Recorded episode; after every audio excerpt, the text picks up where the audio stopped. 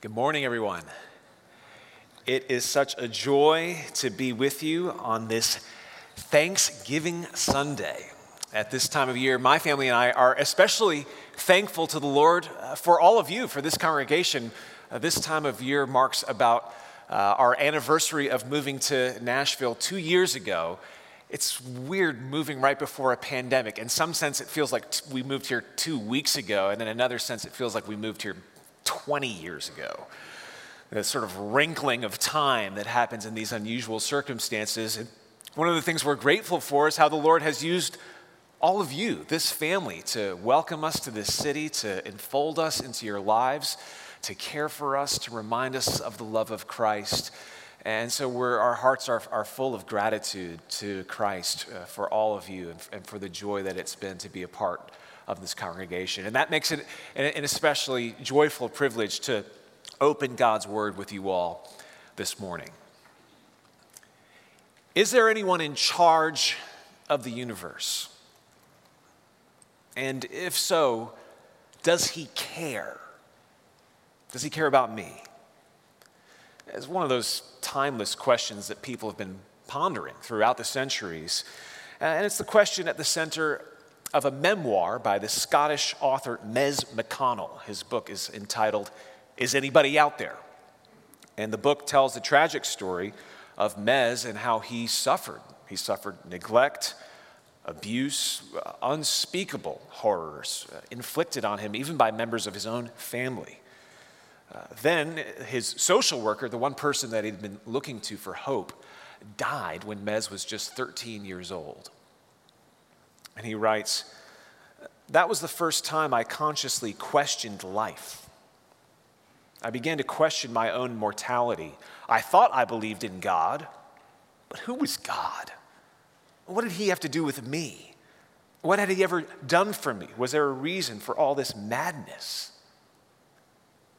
You hear what he's asking. Is there anyone who's really in charge? And does he care?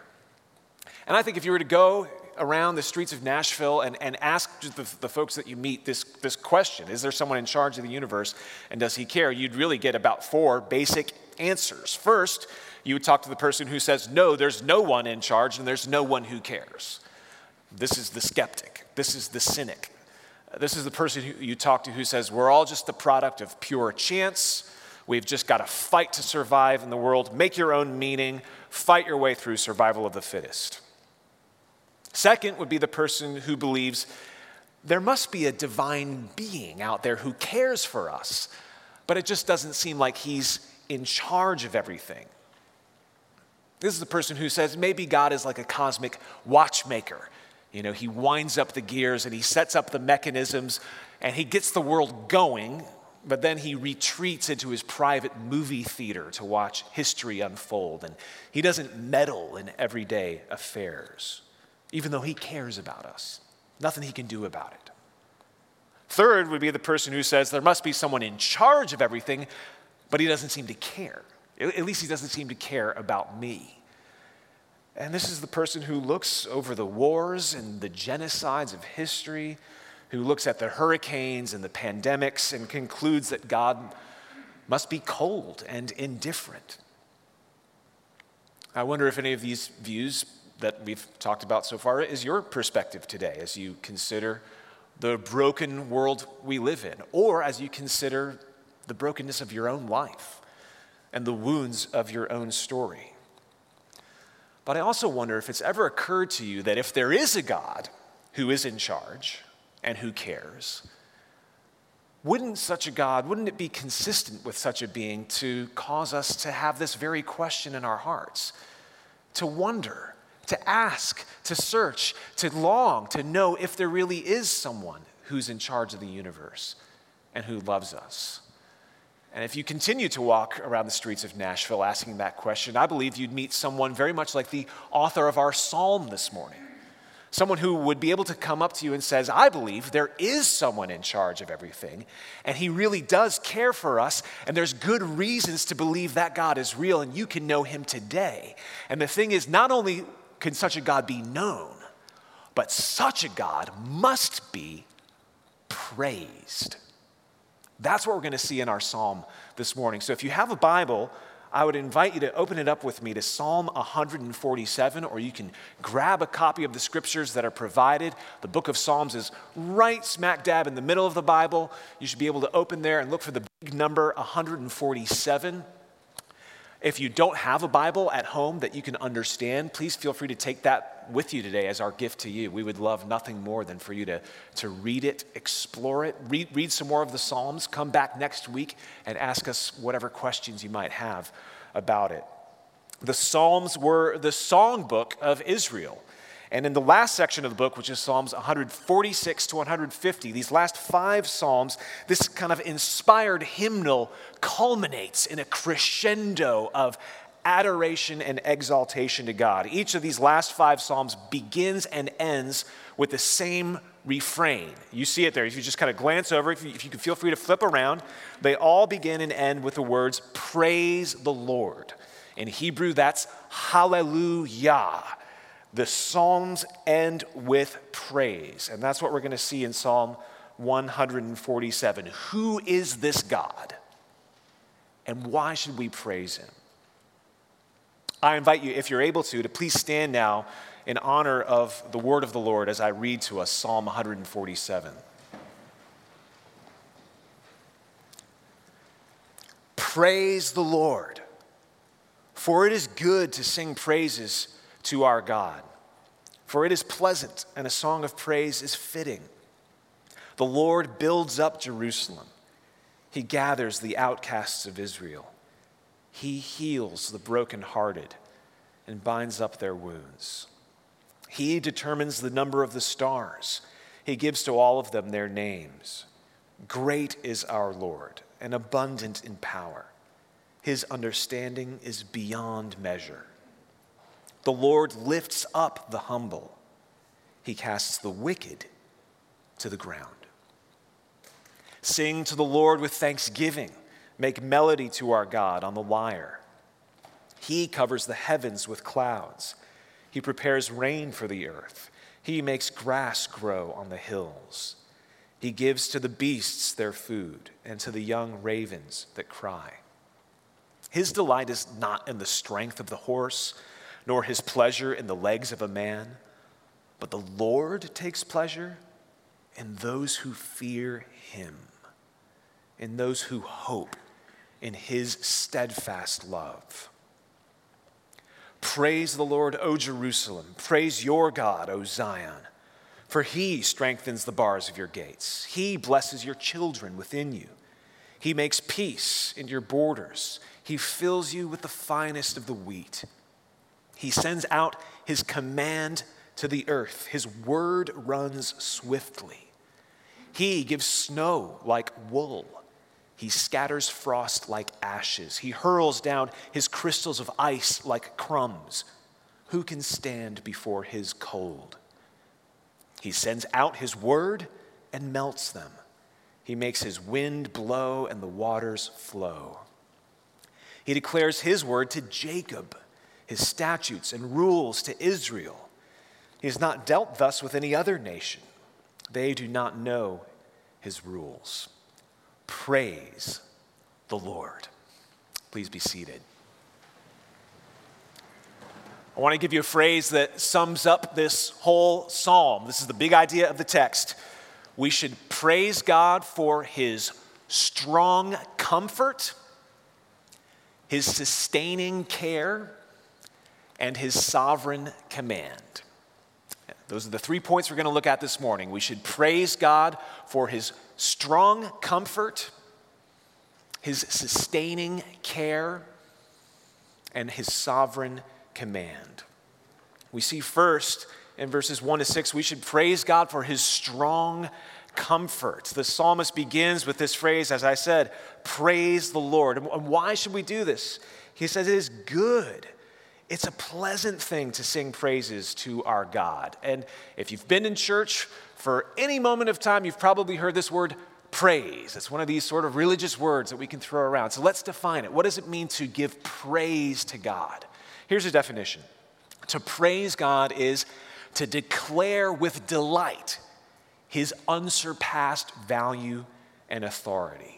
Praising God is declaring with delight his unsurpassed value and authority. So, praise is something that involves our hearts and our voices. He says a song of praise is fitting, it is the most appropriate thing in the world for the creatures God has made, us, to give him praise, to give him glory and adoration. And it's not just appropriate, it's delightful, it's pleasurable to do this. Songs have great power to connect the words of our lips with the affections of our hearts. And so the psalmist is saying that this God isn't just worthy of sort of written statements of praise. He's not just worthy of books of praise. He's not just worthy of press releases of praise. No, no, no. This is a God who's worthy of music. He's worthy of song and melody. Our praise of God isn't rooted in our circumstances, it's rooted in His character, it's rooted in His deeds. So notice as the psalmist goes on, he's, he's going to articulate reasons God is worthy of our praise his character, his deeds. Look at verse 2. The Lord builds up Jerusalem, he gathers the outcasts of Israel, he heals the brokenhearted, and binds up their wounds. We don't know exactly when this psalm was written. Uh, it appears to be around the time that Israel returned to the promised land after decades of exile far away in Babylon. If you read through the Old Testament, you will quickly see God's people were unfaithful. They were guilty of idolatry. They were guilty of injustice. God had promised that if they committed these sins, He would send them away into captivity. They committed those sins. He sent them away into captivity. For 70 years, they had to live in a foreign land. And so we can see why these exiles would be described as outcasts, brokenhearted, wounded people. They've suffered decades of captivity far, far away from home because of their own sin. And yet, exile wasn't the end of the story. God, in His mercy, brought the remnant of His people who trusted Him back. You can read about this in the books of Ezra and, and, Nehemiah, where literally we see the city of Jerusalem being rebuilt by God's grace, by his power. And so, if you imagine these exiles really hobbling back to a Jerusalem in ruins, it didn't have its former grandeur anymore. They've got bodies and souls wounded by the afflictions of imprisonment in a foreign land and God hasn't forsaken them. God is the one who mercifully draws them back and welcomes them and showers them with his grace. And so the psalmist is inviting them to, to raise their frail voices in praise to the God who is mighty to forgive and comfort them. What are your wounds, I wonder?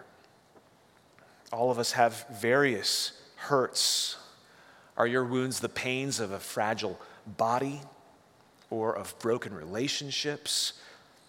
Are they the scars of betrayal by others, by, by friends or family, even those who, who call themselves Christians? This psalm is honest. It's honest about the, the woundedness of the human condition. Uh, this psalmist, I don't think, would be surprised uh, by all of the division and the strain and the hurt that many of us have experienced in, in 2020 or in 2021. But this psalmist also knows the only one that we can go to for lasting comfort and for true healing. The, the picture that these verses are giving us is not of a God who's far off, who's distant and disinterested it's not a God who's sort of watching our plight through the thick glass of the operating room. No, it's, it's a God who himself is the careful and skilled doctor who is stitching up and binding up our deepest wounds with his own tender hands. He's healing our deepest wounds, which are the wounds of our sin against him. Uh, my family and I, you can often find us hanging out at the, the brand new playground at South Inglewood Park, a couple miles up the road that way. And my three year old son is often running around, and when he falls and skins his knee, where does he go? Where, does he think to go? I am not a doctor. I have very little sort of medical understanding. I can't instantly heal his wounds, but he, he runs to me because he looks around at all the other parents. No, no, no, no, no, no. Oh, you, you're, you know, you're my daddy. So he runs into my arms, even though I, I can't do that much about it. The picture that these verses are giving us is of a God whose arms are strong enough to receive wounded exiles, to receive spiritual outcasts. And this is the God that we can run to for comfort, no matter what our wounds are. And that's why the psalmist reminds us of God's wisdom and his strength. Look at verse 4. He determines the number of the stars. He gives to all of them their names. He, he's saying if God is the sovereign ruler of the universe who puts each galaxy in place, well, then how much more does he care for us, his redeemed people? Now, I was curious. I wanted to know how many stars we're talking about here. If you're a kid here this morning, I wonder if you've ever tried to figure out how high you can count. Ever been in like a car on a road trip and you just try to count, count, count and see how, what's the highest number you can get up to? Or have you ever tried to actually count all of the stars in the sky? Maybe you go out to the country somewhere and you just, you know, lay down and see how many you can count. Well, I did some very scientific research on this. I consulted Google. And Google told me that there are 300 billion stars in the Milky Way galaxy. And there are around 100 billion galaxies in the universe. And if you take the, about the average number of stars per galaxy, it yields an estimate, they say, of a 3 with 22 zeros after it. Now, that's a number that I don't even know how to pronounce. There's a sort of word for it, but I couldn't tell you that. It, it, sort of bends our minds to even fathom a number that big, and yet God didn't just create that many stars, He gave a name to each of them. He oversees them all like a general commanding a vast army. That's why the psalmist says in verse 5 Great is our Lord and abundant in power his understanding is beyond measure. In other words, why should we trust this God with the things that we don't understand? Our wounds and our, our sadness and our suffering. We trust that this God is tender in his care of us because he's the only one who is both strong enough and wise enough to rule over this whole vast creation. Only a God like this knows every pain you experience and can do something about it. But we should notice not, not everyone experiences his strong comfort. Look at verse 6. There's a sobering contrast here. The Lord lifts up the humble, he casts the wicked to the ground. Each section in this psalm ends with a contrast a contrast between those who trust in this praiseworthy God and, and those who don't. And, and here we see that it is only those who are humble who can experience this healing and this comfort from God. The, the wicked can't relate to God in this way. They've refused, in fact, to relate to God in this way.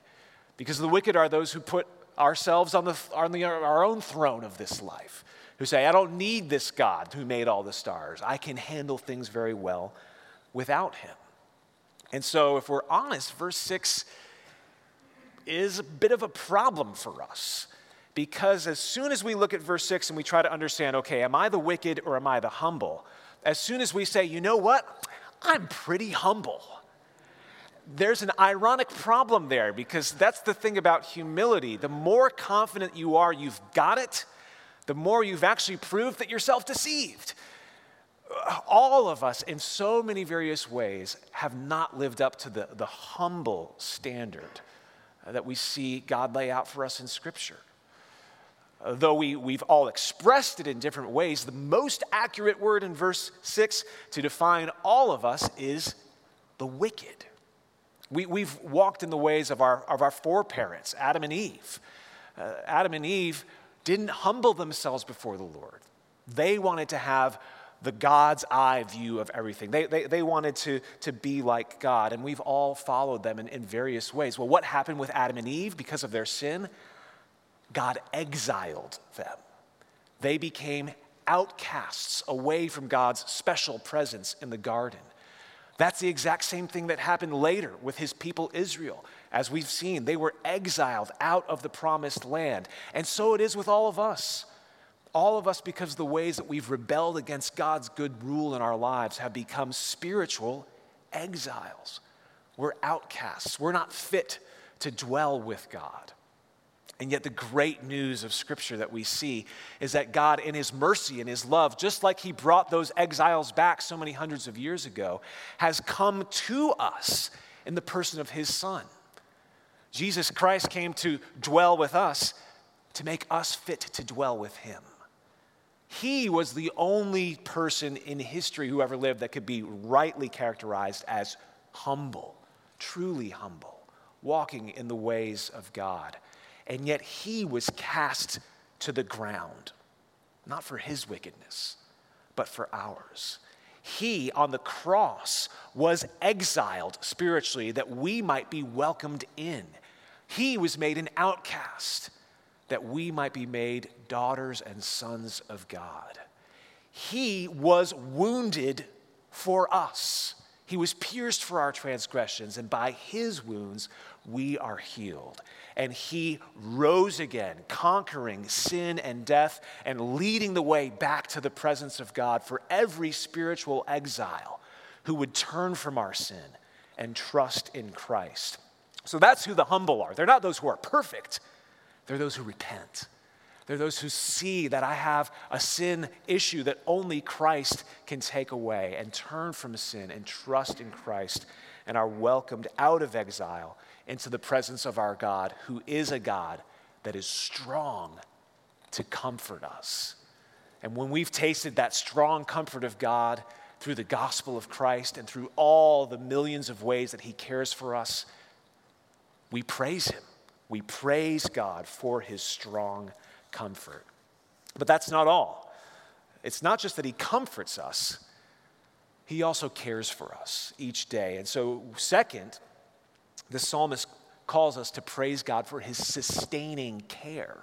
Look with me at verse 7. He says, Sing to the Lord with thanksgiving, make melody to our God on the lyre. Each section of this psalm begins with a call to praise. Here in this second section, which is verses 7 to 11, we see that this praise includes thanksgiving, very appropriately for this time of year. Uh, when the redeemed praise God, they always sing in the key of gratitude. Uh, as you look through Scripture, you'll see Thanksgiving really isn't meant to just be one day or one season. For the redeemed, Thanksgiving is a way of life when we make melody to the Lord, when we sing to Him, whether that's together as a corporate body on Sundays, whether that's individually in our own lives or with friends or with families throughout the week, we are expressing a thanksgiving that goes deep into our hearts because we've known God's sustaining care. So again, the psalmist moves on. In, in verse 8, he shows why we're so grateful, why we make this melody to God. Why? Because he covers the heavens with clouds. He prepares rain for the earth. He makes grass grow on the hills. He gives to the beasts their food and to the young ravens that cry. The point is just as Jesus said consider the ravens. If God can provide for them, surely He will sustain us, the crown of His creation. And we got to remember in, the ancient world, if it didn't rain, you didn't eat. So, God providing the rains was a very tangible gift. You looked out and you saw these raindrops and you were reminded of God's care. I think it's a good reminder to us who are a little bit maybe more removed from the whole processes of rain and growth and agriculture every morsel we enjoy, whether it's a pizza dinner on a Sunday evening night after prayer service, or whether it's a Thanksgiving turkey, every bite is a gift of God's grace. These verses are teaching us uh, what, in theological terms, is called God's providence. A big fancy word that simply means that God provides for and sustains and governs every inch of his creation. He provides for all creatures in His common grace, and He provides for and sustains especially His chosen, redeemed people. I love how one of the old catechisms put it, quote, all things come to us not by chance, but by his fatherly hand. That's God's providence. And yet we have to admit this idea of God providing and sustaining can be somewhat complex. It's a fair question to say, okay, well, if he provides for the beasts and, and the young ravens, well, well, don't the beasts of the field eventually die? I've seen ravens and I've seen birds that, that, that die. And, and what about Christians? What if a believer starves to death? Has God's providence failed them at that point? We have to remember this is a fallen world. Until Jesus comes back, all creatures will die. That's part of the curse. That's part of the effect of the fall into sin, stretching all the way back to the third chapter of Genesis. For all who are in Christ, for all who have put our trust in God, God has removed the ultimate judgment we deserve for our sin. Yet He has still ordained that we live out our days in this fallen world, and He is the one that sustains us for each moment that He gives us. Remember, His understanding is beyond measure. Verse 5 He's the all wise God, we're not. And so He's the one that determines the number of our days and sustains us for each moment in those days. Sometimes the way God provides for a hungry believer is not through another earthly meal, it's by bringing them home to glory, where the wedding feast of the Lamb overflows and never ends. And looking ahead to glory uh, leads us into the contrast that ends this second section. Look at verses 10 and 11 where we see that God's delight is not in the strength of the horse, nor his pleasure in the legs of a man, but the Lord takes pleasure in those who fear him, in those who hope in his steadfast love. There could be a military reference here uh, the strength of the horse, the cavalry, the legs of the man, the infantry. We, we know that Israel was tempted throughout its history to trust in the armies of other nations rather than trusting in God. The armies of the other nations were tangible. They had horses, they had chariots, they had weapons. If we make an alliance with these guys, they'll give us the help that we need. God seems abstract and ethereal and far away.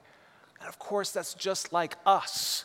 We're so tempted to trust in the tangible things. We, we trust in our resume. We trust in our connections. We trust in our bank accounts. We, we trust in our accomplishments rather than trusting in God who seems far off. Or maybe we look at our lives and we look at the things that the world values, like resumes and connections, and we feel like we don't have any of those. And so we're tempted to engage in self pity and self despair rather than trusting in God. What about bodily health? What about this whole movement in our society of, of health and wellness? Is that what we should be trusting in? What about the legs of a man? Uh, in 2008, I ran the Chicago Marathon. And uh, I discovered on, on, that day that the legs of a man, at least the legs of this man, I don't think were designed to go 26.2 uh, miles. I had not trained as adequately as I was supposed to, and I only made it across the finish line because I had a good friend with me, ibuprofen. And I relied on, on that friend, perhaps a little bit too much, some of you medical people might say. And I made it across that, that finish line. And it's just a picture, you know, a, a, you know, a guy in his 20s can't make it 26 miles without, you know, taking a bunch of pills. Our bodies will fail us. Even the good things, the good gifts of God family, governments, presidents, armies, jobs. These are good gifts, and yet they all fade away. Why would we trust in anything other than God to sustain us for each day? I, love the phrase that you see there in verse 11 the Lord takes pleasure in those who fear him. Not the Lord tolerates them, not the Lord puts up with them. No, the Lord takes pleasure in you if you fear Him. He delights in, in you, your weakness, your need, the fact that you are a dependent person on God doesn't make God embarrassed of you. It doesn't make him exasperated with you. He delights to shower needy people with his abundant care. And when he says fear of the Lord, he's not talking about when we get scared of a, of a spider or scared of heights. He's talking about a full orbed response of grateful awe. It's like standing beneath Niagara Falls. We, we see the majesty and the power of God, and yet we tremble, but we tremble with joy because we have tasted how this God has so kindly cared for us. And I just want to say, I praise God that He's made Edgefield Church a congregation of people who so evidently hope in God's steadfast love. Uh, that's, that's the atmosphere of the folks here. What a sweet spirit it is to talk to people and to hear about your hope in God, in the gospel. It's just become so clear to me that this is not a church for people who have it all together. And that's a good thing. This is not a church for people who feel no need to rely on someone. This is only a church for broken people. And that's all of us. People who know the American dream is bankrupt. People who know that our only hope for life and for death is the God who gives us every raindrop, every breath. And what I would encourage us in is it's often those who are weak in the world's eyes who are the best examples of, of hoping in God's steadfast love. It's the unemployed, it's widows, it's children. It's these sorts of people in Edgefield Church who should be our heroes and our role models that we look to for examples of faith and trust in God. Desperate dependence on God is what fosters real thanksgiving. We depend on the God who sends the rains, the God who makes the grass grow. And as we see him faithfully provide, we praise him. We praise him not just for his strong comfort, but for his sustaining care in our lives. And as we do, as we praise him for these things, it should also cause us to wonder how? How does God so richly provide us with all these blessings that we enjoy? That leads to point three we praise God also for his sovereign command. Look with me at verse 12. Praise the Lord, O Jerusalem. Praise your God, O Zion. For he strengthens the bars of your gates. He blesses your children within you. He makes peace in your borders.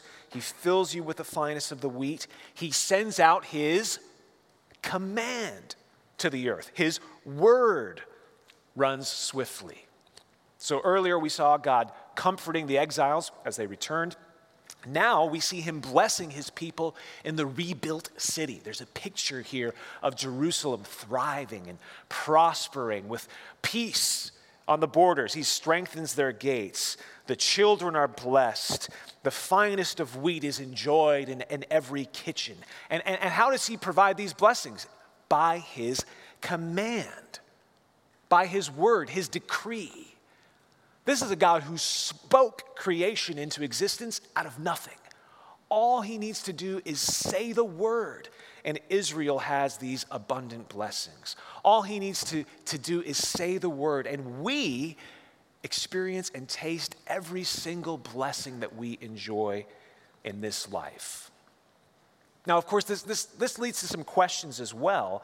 We can look at verses like this and see this utopian picture. Wow, uh, there's peace everywhere, the finest of wheat, the children are blessed. And it, we can wonder how do Old Testament verses like these about physical blessings apply to our lives? Because we have to be honest, as we look through the rest of the Bible, we will realize one way to start answering that question is to, to look at what happened with Old Testament Israel. You can read the books of Ezra and Nehemiah. You can read the books of Zechariah and, and Malachi, and you will see things were not exactly perfect yet. There was still war. There was still poverty. There, there was still suffering and hunger. And so, what that teaches us as we look across the whole expanse of Scripture is that these verses are promises. They're a picture of what will happen further on into the future. They were fulfilled in a way when, when the exiles returned, but they were fulfilled only partially. These verses point us forward to a new and greater Jerusalem. When Christ returns, he will establish a new heavens and a new earth. That is the place we look to for final and total peace. No more terrorism, no more injustice, no more pandemics, but peace and prosperity forever as we dwell secure in God's land. And, and the point that this psalm is making is as we look forward to these promises being fulfilled, we're not in control of the world. God is. That's what the psalmist is, is going on about here. Look at, look at verse 16. And just em- emphasize with me in your mind all the he and his. You know, he gives snow like wool, he scatters frost like ashes. No one else does this. The, the king doesn't do this. The other gods don't do this. They're not real anyway. He hurls down his crystals of ice like crumbs. Who can stand before his cold? He sends out his word and melts them. He makes his wind blow and the waters flow. All right, we, we saw earlier that God is the one who sends the sweet rains that water the earth. But, but now we see that God is the one in charge of the storms as well. When he wields the ice and the hail. That is a reminder of his justice and his purity. That's why the psalmist says, Who can stand before his cold? The thought of approaching this God outside of Christ should be truly bone chilling to us. But yet, we know that He is a God who has shown us grace in Christ. He shows kindness to the world, as verse 18 says God faithfully sends the warm breezes. He speaks his word, he melts the frost to bring spring out of winter. And we can trust that in his good timing, hopefully soon, he will speak his word and he will bring the warm winds of a repaired HVAC system into this very building. He is capable of it. He calls us to wait on him with trust. But I wonder has your heart been cold to God lately? Has it been cold to God for a long time? If God can melt the frost of winter with a single word, then surely He can melt your hardened heart, even today. Both of our children are adopted, and so with each of them, we went through something of a, a similar process of having the adoption finalized by a judge. And so we, we got to experience this wonderful moment uh, in the life of our family where a judge evaluates the, the case and looks at all of the paperwork, and then the judge makes a declaration. And at that very moment, by the judge's word, thinking back to you know, when we adopted our, our daughter, Lena, right about seven years ago, when, when, the, when the judge uttered that declaration, that is when Lena became legally and totally part of our family. Same thing with, our son Isaiah uh, when he was adopted. And so it's just a wonderful picture of a word that is effective. That's, wow, that's a lot of power.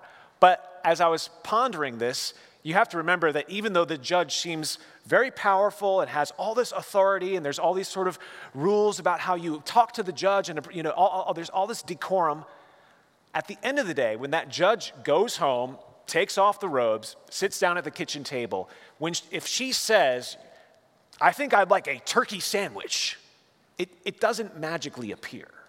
You know, that judge has a very powerful and effective word, but only in some very limited circumstances. God's not like that. When God declares something, it is so. That's what it means that his command is sovereign. His word can't be thwarted. When God ordains that all of us are adopted as children in His family, it is so. His word cannot be turned back. And the psalmist has this truth about God's word in mind in the final contrast he gives us, verses 19 to 20. He declares his word to Jacob, his statutes and rules to Israel. He has not dealt thus with any other nation, they do not know his rules. Praise the Lord. Now, I wonder if when you first heard me read that earlier, if this seemed like an odd way to conclude this happy psalm? Is this a sort of version of ancient Near East trash talk? You know, we've got God's word and you don't. I don't think that's what's going on here. We have to remember that without God revealing himself to Israel, they were nothing. It is only because God chose to speak that they could know who he is. God takes the initiative. Even as Pastor Matt said at the, at the, opening of this service, we could not find our way to God if we were looking. But God speaks into the darkness and tells us who He is. It's right for them to praise God for this. He has given them His word. Because He gave them His law, that's how they know His character. And because they know His character, they can see how they've fallen short of that character and see that they need a Savior. And it's the same with us. We don't deserve to know God's word. It's because of his grace that he has revealed himself to us. And now we have a, very important stewardship because since this word's been revealed to us, we are now called to pass it on. Jesus tells us to go and declare this word and make disciples of all peoples. And we can have confidence that when we do that, when we proclaim his word, it is effective. So Isaiah 55 says uh, his word doesn't return to him void. It doesn't just go out into the distance and stay there. It comes back. It boomerangs. It accomplishes God's purpose. And so we can have that great confidence and boldness to declare his word. I, I want to tell you about my friend Maxine. At the, my former church, before we moved to Nashville, we also had a, a Sunday evening prayer service and during that prayer service, just like at our prayer service here at Edgefield, we would pray for the regular ongoing preaching ministry of the church. And we often asked Maxine to pray. Maxine's in her 80s. She's been a member of that church for over 50 years.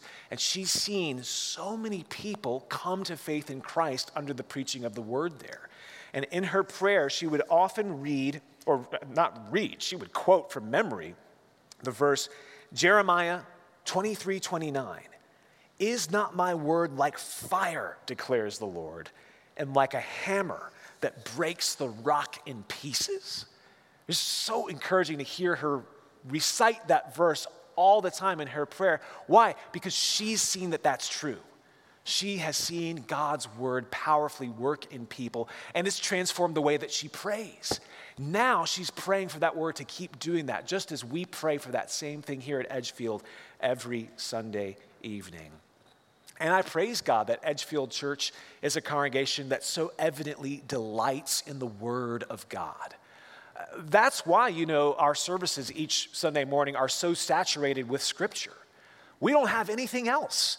That's why our songs and our prayers and the sermon are all either speaking the words of Scripture or reflecting on the words of Scripture or responding to the words of Scripture because we've tasted that Scripture is what transforms us. When God speaks, that's what changes us and fills us with hope and love and faith.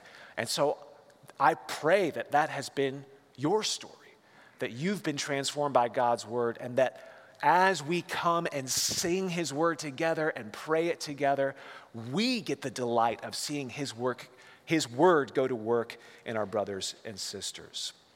If you're here this morning and you're not sure what you think about Jesus, if you have questions about what it means to follow him, my best advice to you about how to spend any free time you have this week or over the rest of the holiday season is expose yourself to God's word. Read the Bible.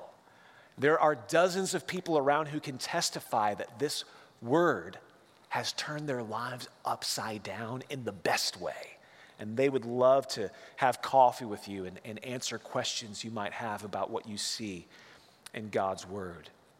Because we have seen God work in our lives so powerfully by his word, what do we do? We praise him. We praise him for his strong comfort, his sustaining care, and his sovereign command. So, is anyone in charge of the universe? And does he care? Well, at age 13, Mez McConnell, the Scottish author, wasn't so sure. These questions continued to plague him. Life got worse for him. Drug addiction and crime led to prison. But even in the midst of the seeming chaos, there was a God sovereignly orchestrating everything. It just so happened that a bunch of Christians met Mez out on the streets and invited him to play soccer with them. They would call it football over there. And he did. And even though he was someone that the world seemed to have little use for, these, folks became genuine friends with him. And when he found himself back locked up in prison, they actually went far out of their way and took their time to just visit him and sit with him. And they gave him a Bible. And would you know it? Mez encountered God's effective word. It didn't make his life instantly easier, it didn't answer immediately all of his hard questions, but this is what he says. His friends had shared with him the good news about Jesus and how that's the center of the Bible's story. And he writes, I just sat looking at a flower, a simple daisy it was. I suddenly realized that this flower didn't get here by accident, it was created. It was quite clearly designed and perfect in every way. God was a reality that I had to face. And that's the day that he repented of his sin and trusted in Christ. And today he pastors a church in Scotland and he leads a movement of church planters starting churches in the most deprived and poorest communities in that place. And so, do you see how God's sovereign command over all of creation, even that putting that daisy right there at that very moment, and how God's sustaining care for wounded people all came together in Mez's life in that one instant. To be sure, we can't answer every question that arises in this wounded world. On the final day, we will know in full. And now we only know in part. We see through a glass dimly, the Apostle Paul says. But Psalm 147 calls us to look nonetheless. Lift up your eyes and look at the proof that someone is in charge of the universe. See the stars and all their vast array. Look at the tender rains that water the earth. Look in awe at the snowstorm and the hail. But then don't just stop there. Look on to what he's done in history. Watch as God heals the brokenhearted and, and marvel as he feeds the hungry and, and gaze on as he changes his people by his word. And even then, we can look further on still. We can look to the hill called Golgotha, where we see the one who was nailed to a cross that we might be rescued from our exile. Look to the Son of God who wore a crown of thorns and was pierced to heal your deepest wound. So look to Jesus and in his suffering, see God's care for you. And in his resurrection, see God's command over life and death and life eternal. And then, as we look on at the risen Christ, don't just look, but sing, make melody, give thanks, and praise the Lord. Let's pray. Lord, we do praise you for what you've done for us in Christ. Your grace and mercy to us is beyond what we can comprehend. Just as your power and strength is beyond measure, and your wisdom is farther that we can ever articulate. Lord, we praise you for the ways that you have cared for us and comforted us through Christ. We praise you that you are the God who is in command of everything, even when we can't understand it. Lord, we cannot claim to know everything, but you do. You know it all, and your ways are far beyond our ways. And that is why you are worthy of our praise and our songs and our thanksgiving. And so we pray that you would receive glory now as the good God who has cared for us in Christ who has offered us eternal life. Would you receive all the praise and honor and thanks? We pray in Jesus' name. Amen.